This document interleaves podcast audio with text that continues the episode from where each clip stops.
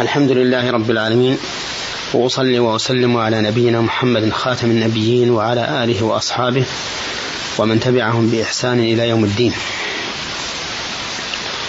أما بعد فقد تكلمنا فيما سبق على ما يسره الله لنا من فوائد خمس آيات من كتاب الله عز وجل.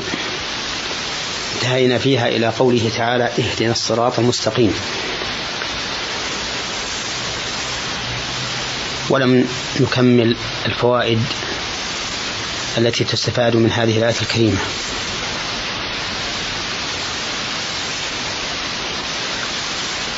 ففي هذه الآية الكريمة دليل على أن الدين على أن دين الإسلام دين واسع شامل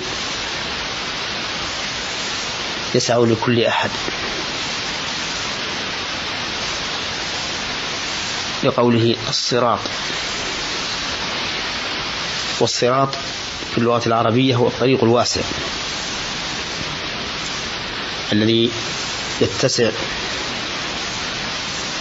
لجميع السالكين. وفيها دليل على عموم الإسلام وشموله. لأنه شامل لكل ما يتعلق بالإنسان في معاشه ومعاده. ولهذا كان منظما للعباد فيما يتعلق بعبادة الله سبحانه وتعالى وفيما يتعلق بالمعاملة فيما بينهم. ويتفرع على هذه هذه الفائدة أو على نعم.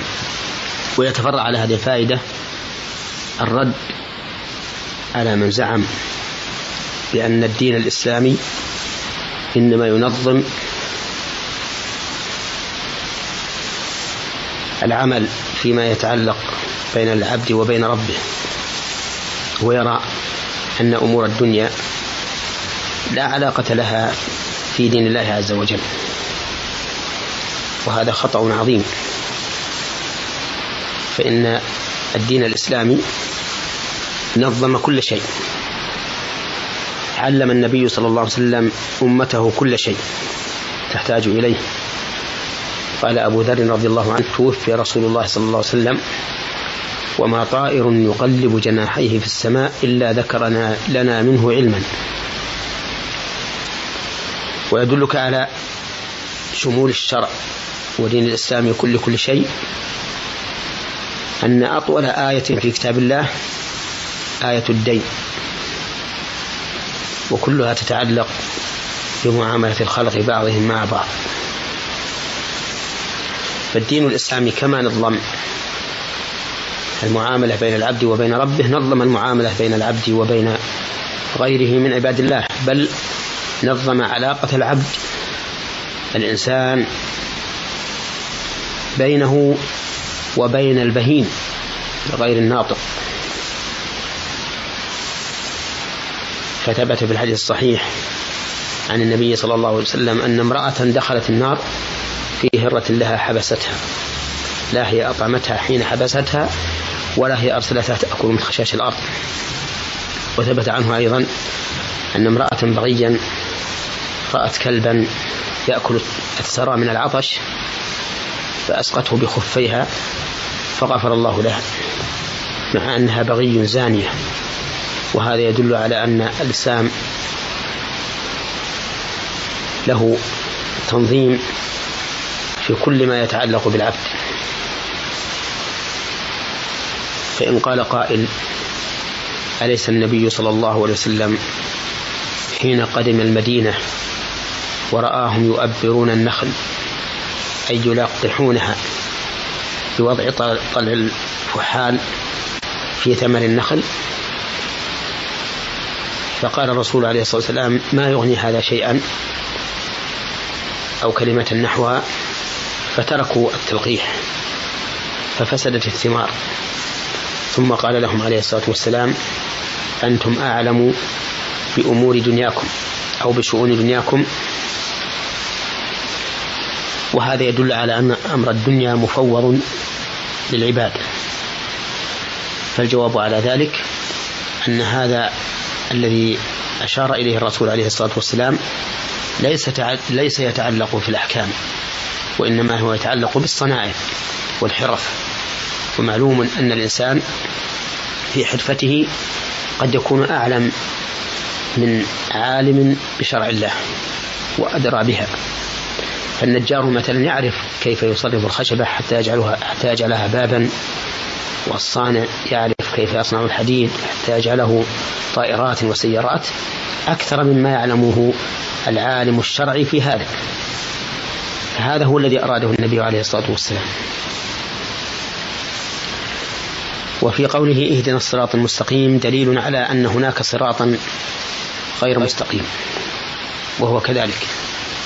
بل هناك سبل كثيرة غير مستقيمة.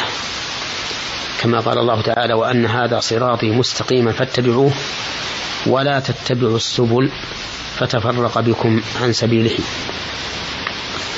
فهناك طرق كثيرة للباطل متنوعة أفعال وأقوال وانتهاكات وتروك وأما الحق فهو طريق واحد يوصل إلى الله سبحانه وتعالى وإلى دار كرامته. وفي هذا وفي قوله اهدنا الصراط المستقيم دليل على أن دين الإسلام كامل لا اعوجاج فيه ولا انحراف وأن من ظن فيه قصورا فهو القاصر. ولا أحد يظن أن في دين الإسلام قصورا إلا أن يكون قاصرا في فهمه أو قليلا في علمه أو سيئا في قصده. أما حسن النية الذي أتاه الله علما وفهما فإنه يدري ويعلم علم اليقين أن دين الإسلام ليس فيه قصور بل هو مستقيم لا اعوجاج فيه. وأن الناس لو طبقوه لكانوا على الاستقامة والسداد والصواب ولما ضاقت عليهم السبل. ولكن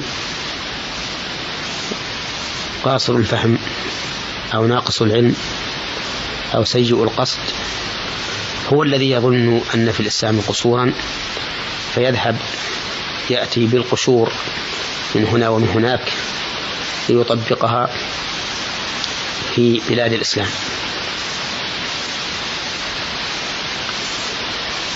وفي قوله تعالى اهدنا الصراط المستقيم. دليل على كمال حكمة الله عز وجل وكمال رحمته حيث جعل الصراط الموصل إليه صراطا مستقيما لا متاهة فيه ولا ولا ضلال. ونحن نعلم أن الصراط المستقيم يوصل إلى المقصود بسرعة بخلاف الطريق المعوج الذي ينحرف بك يمينا وشمالا فإنه على تقدير إيصاله إلى المطلوب. يكون شاقا وبعيدا بسبب التعرجات أو الطلوع أو النزول. بل هذا صراط مستقيم. وفي قوله اهدنا الصراط المستقيم دليل على أنه لا هادي إلا الله عز وجل. فهو الذي يلجأ إليه في طلب الهداية لا إلى غيره. فإن قلت أليس قد قال الله تعالى عن نبيه صلى الله عليه وسلم وإنك لتهدي إلى صراط مستقيم؟ فالجواب بلى قد قال الله ذلك. وهو حق.